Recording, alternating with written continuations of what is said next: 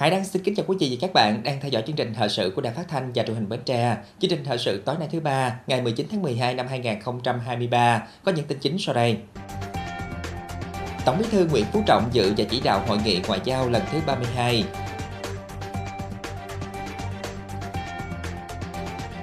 Lãnh đạo Ủy ban nhân tỉnh kiểm tra tình hình triển khai các phương án ứng phó hạn mặn mùa khô năm 2023-2024 của các nhà máy nước trên địa bàn tỉnh. Ủy ban Mặt trận Tổ quốc Việt Nam tỉnh Bến Tre thăm chúc mừng các tổ chức tôn giáo nhân dịp Giáng sinh. Bộ Chỉ huy quân sự tỉnh Bến Tre tổ chức kỷ niệm 79 năm ngày thành lập Quân đội Nhân dân Việt Nam 22 tháng 12 và 34 năm ngày Hội Quốc phòng toàn dân.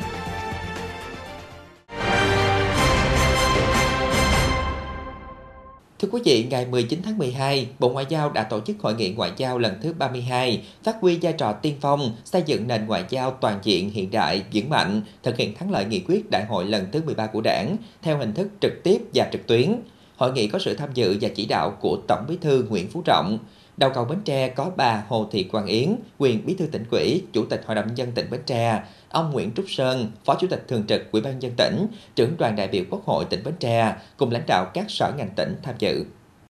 Hội nghị đã dành nhiều thời gian thảo luận về phương hướng, nhiệm vụ, giải pháp về phát triển ngành ngoại giao, nhất là những vấn đề then chốt như công tác cán bộ, xây dựng đảng, cơ chế chính sách về đối ngoại, đổi mới lề lối làm việc, với quyết tâm xây dựng ngành ngoại giao vững mạnh toàn diện hiện đại. Theo Bộ Ngoại giao, từ sau hội nghị đối thoại toàn quốc tháng 12 năm 2021 đến nay, ngành ngoại giao cùng các cấp các ngành đã tổ chức thành công 45 chuyến thăm của các đồng chí lãnh đạo chủ chốt với các nước láng giềng và các đối tác quan trọng, bạn bè truyền thống và gần 50 chuyến thăm của lãnh đạo các nước đến Việt Nam. Trong đó có những chuyến thăm lịch sử đã tạo nên những bước phát triển mới về chất lượng trong cục diện đối ngoại và hội nhập quốc tế của nước ta. Cùng với đó, quan hệ của Việt Nam với nhiều đối tác quan trọng cũng được nâng lên tầm cao mới. Tin cậy chính trị với nhiều nước được củng cố vững chắc hơn, hợp tác ngày càng rộng mở thực chất và hiệu quả hơn. Phát biểu chỉ đạo tại hội nghị, Tổng bí thư Nguyễn Phú Trọng chỉ rõ, cần phải tiếp tục bám sát nghị quyết và đường lối đối ngoại của Đại hội 13 và các nghị quyết của Trung ương, sự lãnh đạo chỉ đạo của Bộ Chính trị, Ban Bí thư, chương trình hành động của Chính phủ và của Bộ Ngoại giao, tăng cường công tác nắm bắt tình hình, phân tích, dự báo, kịp thời tham mưu, điều chỉnh, bổ sung những xu hướng mới và những vấn đề mới phát sinh để cụ thể hóa, xây dựng và tổ chức thực hiện thật nghiêm, thật tốt các chương trình, kế hoạch cụ thể của từng cơ quan, đơn vị một cách đồng bộ, khoa học, bài bản, thống nhất với quyết tâm cao, nỗ lực. Tổng Bí thư Nguyễn Phú Trọng lưu ý phải luôn luôn quan tâm kết hợp nhuần nhuyễn sức mạnh của dân tộc với sức mạnh của thời đại, xử lý hài hòa mối quan hệ giữa lợi ích quốc gia dân tộc và nghĩa vụ trách nhiệm quốc tế, luôn kiên định trong nguyên tắc và linh hoạt trong sách lược. Nguyên tắc là độc lập dân tộc và chủ nghĩa xã hội, sách lược là cơ động, linh hoạt điều chỉnh tùy theo từng vấn đề, từng thời điểm và tùy theo đối tượng hay đối tác Việt Nam luôn sẵn sàng là bạn, là đối tác tin cậy và có trách nhiệm với tất cả các nước trong cộng đồng quốc tế. Tổng Bí thư Nguyễn Phú Trọng nêu rõ phải luôn luôn quan tâm xây dựng sự đoàn kết, đồng thuận trong toàn đảng, toàn quân và toàn dân, đường lối đối ngoại đúng đắn, dương cao ngọn cờ chính nghĩa và sự triển khai thực hiện có hiệu quả các chính sách cụ thể đã góp phần tạo nên sự đồng thuận cao của toàn hệ thống chính trị, sự đoàn kết của toàn dân tộc và sự đồng tình ủng hộ rộng rãi của bạn bè quốc tế thể chế chính sách quản lý thống nhất các hoạt động đối ngoại dưới sự lãnh đạo của đảng cần tiếp tục được hoàn thiện đồng bộ và phù hợp hơn cơ chế phối hợp giữa đối ngoại đảng, ngoại giao nhà nước, đối ngoại nhân dân với các hoạt động đối ngoại trên tất cả các lĩnh vực giữa trung ương và địa phương cần tiếp tục được đổi mới hoàn thiện, ngày càng đồng bộ và phù hợp hơn, góp phần tạo ra sức mạnh tổng hợp, phát huy sự năng động sáng tạo, hiệu lực hiệu quả cao của hoạt động đối ngoại, đóng góp xứng đáng vào việc thực hiện mục tiêu bảo vệ tổ quốc từ sớm từ xa, giữ gìn môi trường hòa bình, ổn định, tạo những thời cơ và điều kiện thuận lợi nhất để phát triển đất nước. Tổng Bí thư Nguyễn Phú Trọng cũng lưu ý phải quan tâm làm tốt hơn nữa việc kiện toàn tổ chức bộ máy và xây dựng đội ngũ cán bộ đối ngoại toàn diện cả về bản chất, phẩm chất, đạo đức và trí tuệ, hiện đại về phương pháp, lề lối làm việc, chuyên nghiệp về tác phong, ứng xử, tinh thông về nghiệp vụ ngoại ngữ. Sáng nay ngày 19 tháng 12, Bộ Văn hóa Thể thao và Du lịch tổ chức họp báo thông tin về việc tổ chức hội nghị toàn quốc về phát triển các ngành công nghiệp văn hóa Việt đây là hội nghị toàn quốc đầu tiên về phát triển các ngành công nghiệp văn hóa Việt Nam do Thủ tướng Chính phủ Phạm Minh Chính chủ trì. Công nghiệp văn hóa đang trở thành xu hướng và được xác định là phần quan trọng bền vững, đóng góp vào sự tăng trưởng của đất nước. Sau 7 năm thực hiện quyết định số 1755 của Thủ tướng Chính phủ về chiến lược phát triển các ngành công nghiệp văn hóa Việt Nam đến năm 2020, tầm nhìn đến năm 2030, việc tổ chức một hội nghị toàn quốc có ý nghĩa đặc biệt quan trọng để đánh giá cũng như tháo gỡ khó khăn để phát triển các ngành công nghiệp văn hóa Việt Nam xứng tầm. Thì chúng ta cũng đã vượt cái cái chỉ tiêu trong cái chiến lược là 3% đến năm 2020 thì các ngành lĩnh vực công nghiệp văn hóa đóng góp 3% thì ở đây là năm 2020 chúng ta theo cái số liệu mà là là chúng ta tính khoảng là hơn 4% rồi mặc dù là chúng ta bị dịch covid tại vì trước đấy năm 2019 thì báo cáo các đồng chí là cái công nghiệp văn hóa là nó cũng đóng góp rất là cao vào nó khoảng 6%. Hội nghị sẽ diễn ra ngày 24 tháng 12 tại trụ sở chính phủ, kết hợp trực tuyến tới các điểm cầu ở các địa phương. Đến nay, công tác chuẩn bị đã hoàn tất. Dự kiến 7 bộ ngành 63 tỉnh thành đều có các bài tham luận liên quan đến nội dung quản lý. Ngoài ra, tại hội nghị sẽ có 15 báo cáo tham luận của các chuyên gia, nhà quản lý một số doanh nghiệp liên quan và ba trung tâm thực hiện công nghiệp văn hóa của cả nước là Hà Nội, Thành phố Hồ Chí Minh, Đà Nẵng. Cả trước, cả trong và sau. À, đặc biệt là trước hội nghị thì chúng tôi cũng rất là mong là tạo được một cái à, cái sự quan tâm à, của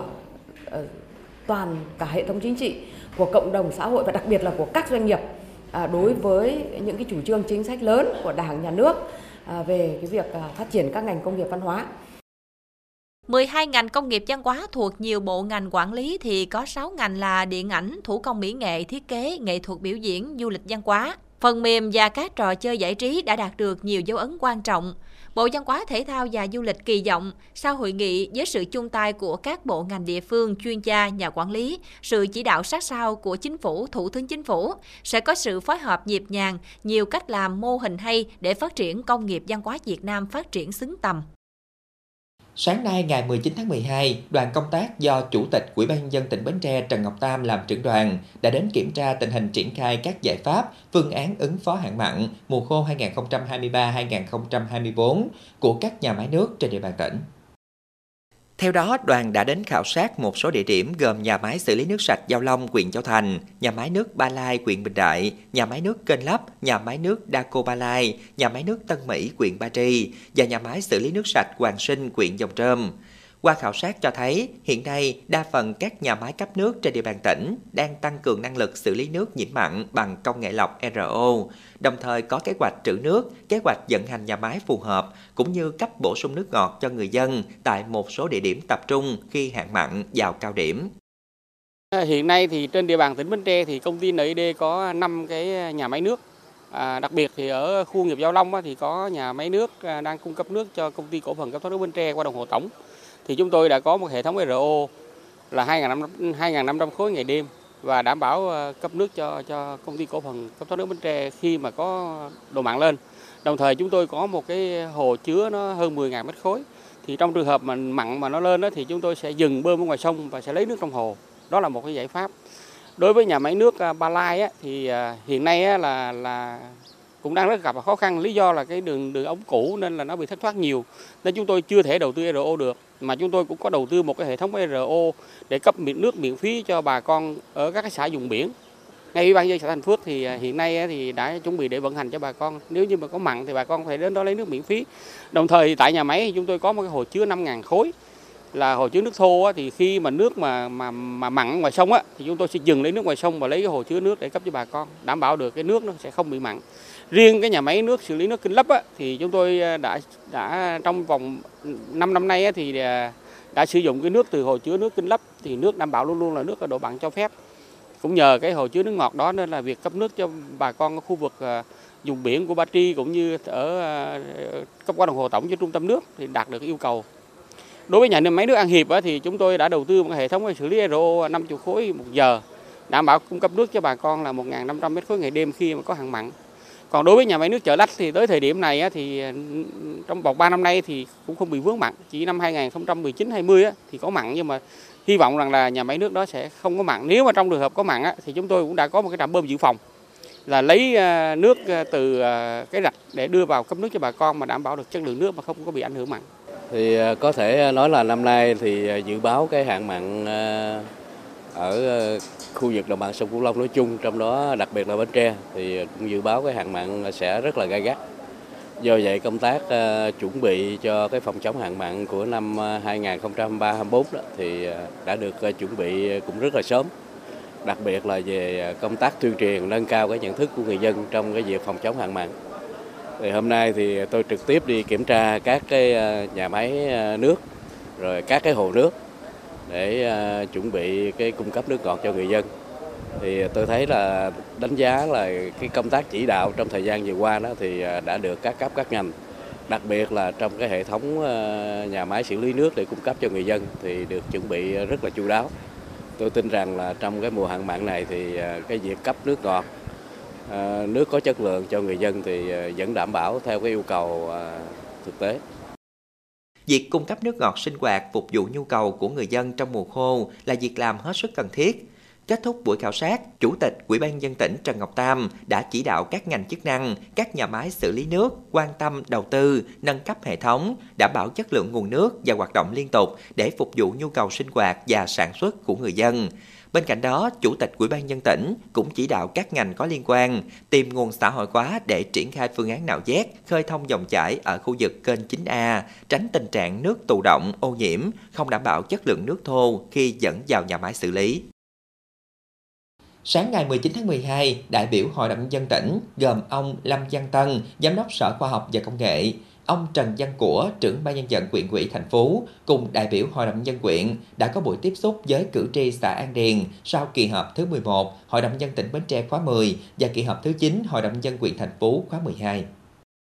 Tại buổi tiếp xúc, đại biểu Hội đồng dân tỉnh, Hội đồng dân quyện đã báo cáo đến cử tri những điểm nổi bật về tình hình phát triển kinh tế xã hội năm 2023 của tỉnh và quyện, định hướng mục tiêu chỉ tiêu nhiệm vụ giải pháp năm 2024, thông tin đến cử tri về kết quả kỳ họp thứ 11 Hội đồng dân tỉnh và kỳ họp thứ 9 Hội đồng dân quyện. Cử tri xã An Điền đã phát biểu bày tỏ phấn khởi trước những kết quả phát triển kinh tế xã hội của tỉnh quyện trong năm qua đồng thời phản ánh kiến nghị nhiều vấn đề đến đại biểu Hội đồng dân tỉnh quyện như chính quyền các cấp cần quan tâm đầu tư cầu lộ giao thông nông thôn để tạo điều kiện cho người dân đi lại vận chuyển hàng hóa được dễ dàng, quan tâm và thực hiện tốt chính sách cho người có công. Cử tri cũng phản ánh các vấn đề liên quan đến đất đai, việc cấp giấy chứng nhận quyền sử dụng đất và nạo vét các tuyến kênh nội đồng.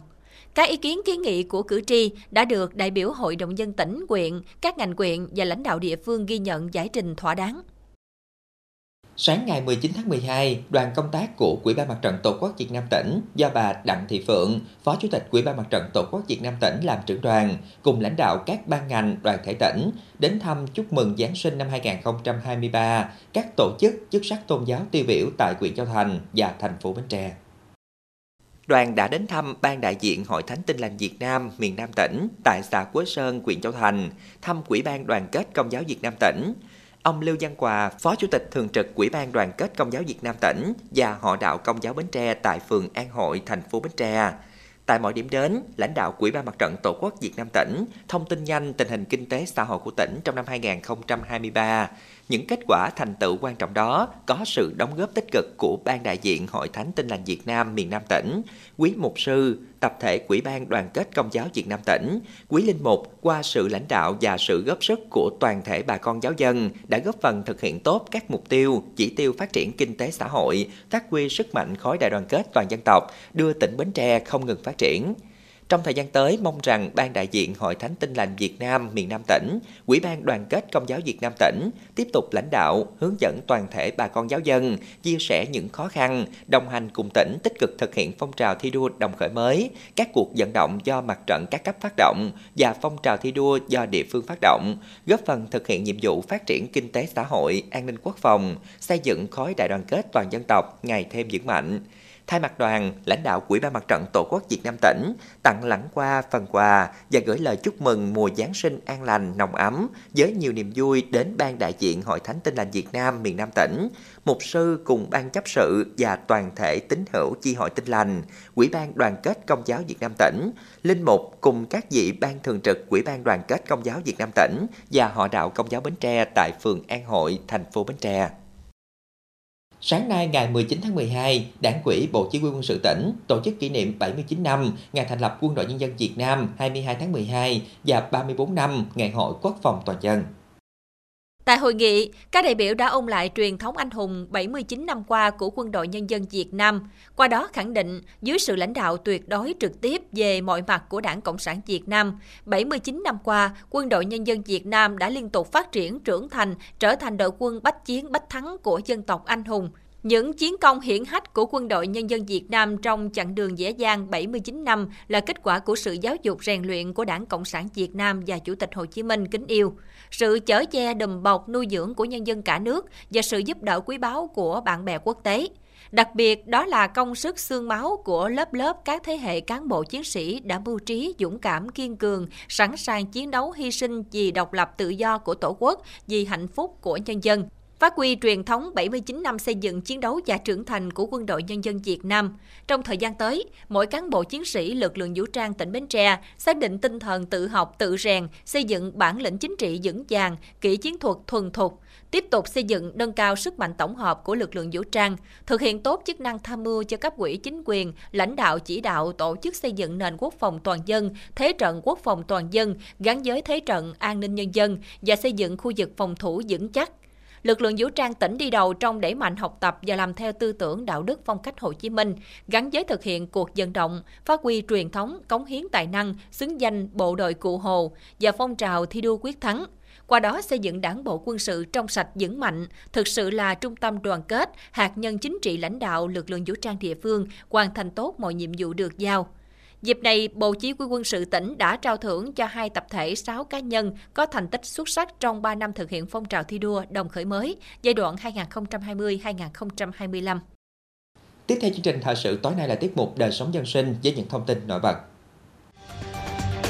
Lễ ra quân chương trình nha học đường theo đề án nâng cao năng lực khám chữa bệnh răng hàm mặt và dự phòng bệnh răng miệng cộng đồng giai đoạn 2021-2030 của Bộ Y tế kiểm tra kết quả trồng cây phân tán thuộc đề án trồng cây xanh trên địa bàn tỉnh Bến Tre giai đoạn 2021-2023 tại thành phố Bến Tre và huyện Châu Thành.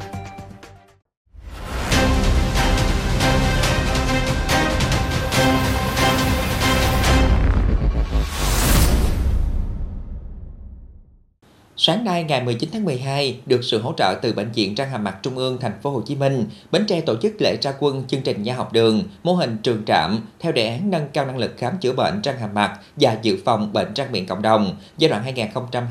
2021-2030 của Bộ Y tế. Thạc sĩ bác sĩ chuyên khoa 2 Lê Trung Chánh, Phó ban chỉ đạo đề án quốc gia, Giám đốc răng hàm mặt Trung ương thành phố Hồ Chí Minh, bà Nguyễn Thị Bé Mười, Phó Chủ tịch Ủy ban dân tỉnh Bến Tre, trưởng ban chỉ đạo đề án tỉnh đến dự. Đề án nâng cao năng lực khám chữa bệnh răng hàm mặt và dự phòng bệnh răng miệng cộng đồng giai đoạn 2021-2030, gọi tắt là đề án 5628 của Bộ Y tế, là chương trình nhằm củng cố công tác nha học đường từng bước hiện đại hội nhập, đáp ứng yêu cầu nâng cao chất lượng dự phòng và tuyên truyền về sức khỏe răng miệng cho học sinh. Bến Tre là một trong những tỉnh đầu tiên của khu vực phía Nam triển khai thực hiện đề án với các nhiệm vụ gồm kiện toàn, phát triển hệ thống chăm sóc sức khỏe răng miệng, gắn kết các cơ sở khám chữa bệnh với nhà trường và các tổ chức xã hội, nâng cao hoạt động chăm sóc và dự phòng các bệnh răng miệng, triển khai thực hiện quy trình chuyên môn kỹ thuật răng hàm mặt theo quy định của Bộ Y tế, phát triển năng lực khám chữa bệnh, áp dụng kỹ thuật tiên tiến trong chẩn đoán điều trị các bệnh răng hàm mặt, áp dụng các giải pháp công nghệ thông tin và quản lý thông tin về sức khỏe răng miệng, hướng đến mục tiêu 100% trẻ tiểu học được truyền thông về cách chăm sóc răng miệng, 90% trẻ được khám hướng dẫn các biện pháp chăm sóc điều trị bệnh về răng miệng. Từ đây nhân rộng hiểu biết của cộng đồng người dân Bến Tre về tầm quan trọng cách chăm sóc răng miệng đúng bảo vệ sức khỏe.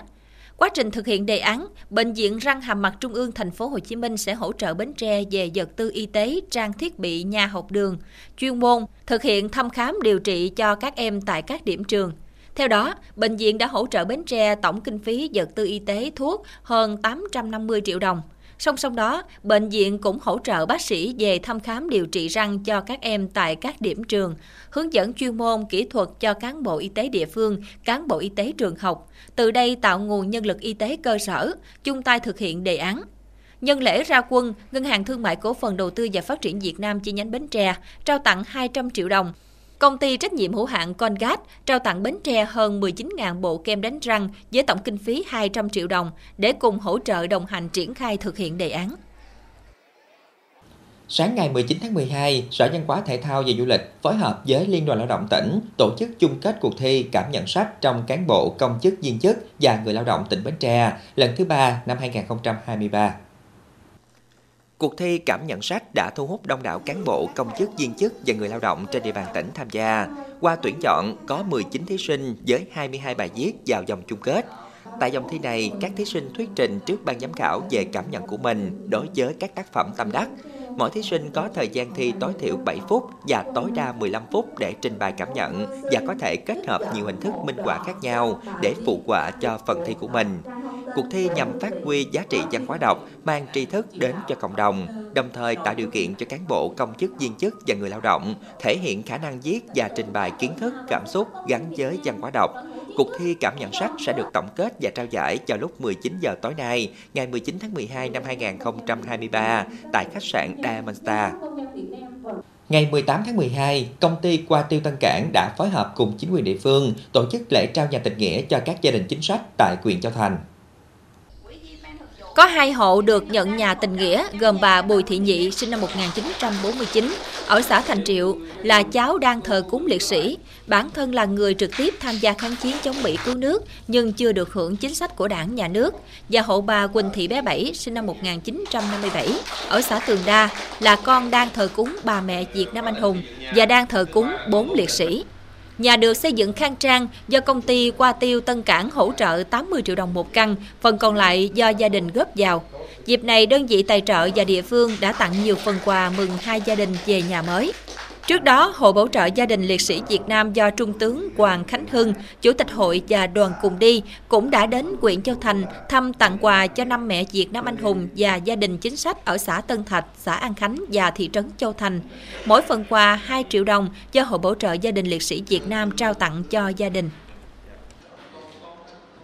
Sáng ngày 19 tháng 12, Hội Nông dân tỉnh Bến Tre phối hợp với Quỹ ban nhân dân xã Phú Lễ, VNPT Bến Tre tổ chức lễ khởi công nhà đại đoàn kết cho hội viên nông dân nghèo hoàn cảnh khó khăn về nhà ở tại xã Phú Lễ, huyện Ba Tri.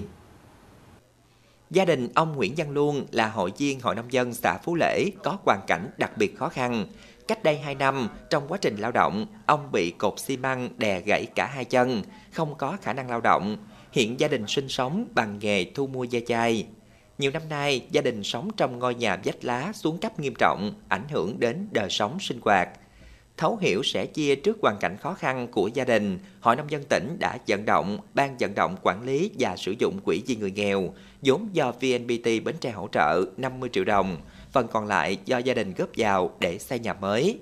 Đây là căn nhà đầu tiên trong số 10 căn nhà do Hội Nông dân tỉnh vận động xây dựng dành cho hộ nghèo có hoàn cảnh khó khăn ở các địa phương trên địa bàn tỉnh. Đây là hoạt động thiết thực nhằm chào mừng Đại hội đại biểu toàn quốc Hội Nông dân Việt Nam lần thứ 8, nhiệm kỳ 2023-2028.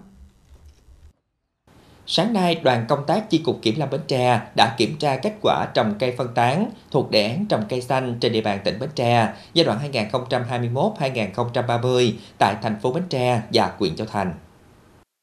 Đến kiểm tra thực tế và làm việc tại Bộ Chỉ huy quân sự tỉnh Bến Tre, đoàn công tác đánh giá đây là một trong những đơn vị tích cực thực hiện đề án trồng cây xanh của tỉnh. Hiện số cây trồng trong khuôn viên được chăm sóc quản lý nên phát triển tốt, tỷ lệ sống đạt trên 92%. Đoàn công tác cũng khảo sát một số tuyến đường và làm việc với các xã Sơn Đông, thành phố Bến Tre, xã Hữu Định, Phước Thạnh, huyện Châu Thành. Cây trồng trên quyện lộ 173, đây là đường tỉnh 883, ít được chăm sóc, nhiều cây bị sâu hại, người dân lấn chiếm. Qua làm việc, lãnh đạo chi cục Kiểm lâm đã đề nghị các đơn vị ra soát lại số cây hao hụt để đề nghị cấp bổ sung trồng lại quan tâm chăm sóc, quản lý, cắt tỉa, tạo hình. Đề nghị chính quyền địa phương vận động người dân trồng và chăm sóc, bảo vệ các cây đã được trồng. Thực hiện kế hoạch kiểm tra kết quả trồng cây phân tán, Chi cục Kiểm lâm Bến Tre sẽ tiếp tục kiểm tra tại các địa phương cho đến ngày 25 tháng 12 năm 2023. Mục đích của kế hoạch là kiểm tra đánh giá kết quả triển khai thực hiện trồng cây phân tán, phát động phong trào trồng cây xanh của cơ quan và địa phương. Kết quả kiểm tra là cơ sở để các nhà tài trợ thấy được hiệu quả của việc hỗ trợ vốn cho công tác trồng cây phân tán. Từ đó có kế hoạch hỗ trợ vốn tốt hơn cho giai đoạn còn lại của đề án trồng cây xanh trên địa bàn tỉnh. Thông qua kết quả kiểm tra sẽ rút kinh nghiệm trong việc thực hiện trồng cây để các năm tiếp sau thực hiện tốt hơn hiệu quả hơn, và đây cũng là cơ sở để các đơn vị được giao cây giống và trực tiếp trồng cây, tiếp tục thực hiện việc quản lý, chăm sóc và bảo vệ cây trồng, góp phần nâng cao ý thức của chính quyền địa phương, tổ chức, doanh nghiệp và nhân dân về tầm quan trọng của cây xanh đối với đời sống của con người và tích cực hưởng ứng đề án trồng cây xanh trên địa bàn tỉnh Bến Tre giai đoạn 2021-2025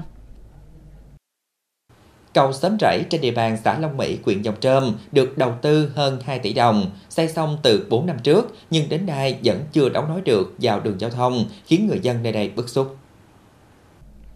Cầu xóm rẫy nằm giữa khu dân cư đông đúc thuộc ấp Linh Phụng, xã Long Mỹ. Cầu được xây dựng kiên cố, có chiều dài 54,7 m, rộng 3 m, hoàn thành khiến người dân nơi đây rất phấn khởi. Thế nhưng niềm vui không trọn vẹn khi 4 năm qua, một đoạn đường từ cầu đến quốc lộ 57C vẫn chưa được đấu nối. Người dân phải đi lại trên lối mòn. Mùa mưa thì phải tự rải đá hoặc lắp đất để đi tạm.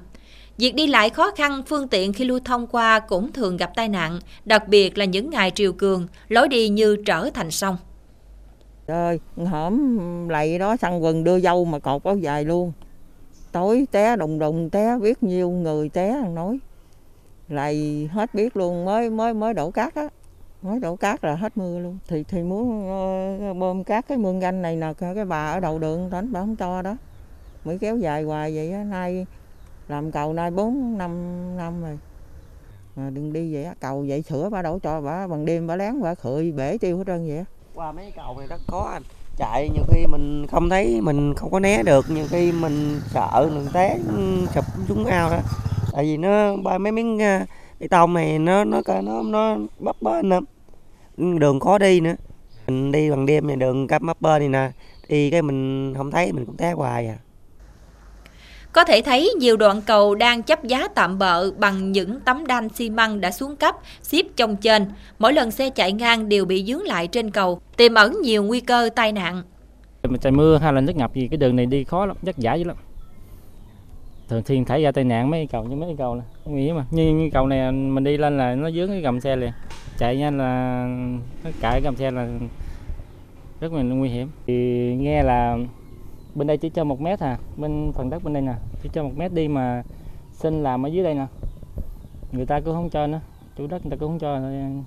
chỉ cho là một mét từ từ ở giữa mương cho tới hàng rào thôi. Thì bà con đây ai cũng muốn làm đường này đi cho thông thương cho thoải mái mà tại cái lộ này là lộ liên nó thông qua xã bên Tân, xã Tân Thạnh luôn nên mình chạy hết lộ này là qua xã Tân Thạnh luôn á nếu như làm cái lộ này là bà con rất vui mừng theo lãnh đạo Ủy ban nhân dân xã Long Mỹ, cầu xóm rẫy nằm trên trục đường liên xã Long Mỹ Tân Lợi Thạnh và đấu nối trực tiếp với quốc lộ 57C. Tuyến đường này do nhà nước và nhân dân cùng làm. Lý do chưa thông suốt là một hộ dân chưa đồng ý giao mặt bằng. Thay vì hiến 1,5 mét đất chiều ngang như thiết kế, thì hộ này chỉ đồng ý hiến 1 mét kèm theo một số yêu sách. Thì về cái chủ trương của địa phương trong thời gian tới thì à, chúng tôi cũng sẽ tiếp tục vận động thuyết phục để cho cái hộ này đồng tình với cái chủ trương của địa phương là trong cái phát triển giao thông nông thôn. Cái à, thứ hai nữa thì à, chỗ địa phương cũng hộ lực đối với các cái hộ dân trên cái tuyến đường sấm rẫy này thì có cái đơn khởi kiện lên tòa án để tòa xem xét giải quyết trong thời gian tới à, để cái chỗ địa phương có được cái mặt bằng để thi công cái tuyến đường này giải quyết cái vấn đề bức xúc mà địa phương về cái tuyến đường giao thông cũng như là cái nhu cầu thực tế của các hộ dân trên địa bàn trong thời gian tới. Trong 4 năm qua, chính quyền các cấp của huyện Dòng Trơm đã nhiều lần vận động hộ dân này chia sẻ với cộng đồng để có đường đi chung nhưng không thành. Nhiều hộ dân trong khu vực rất bức xúc. Tiếp tục chương trình là dự báo thời tiết cho đêm nay và ngày mai.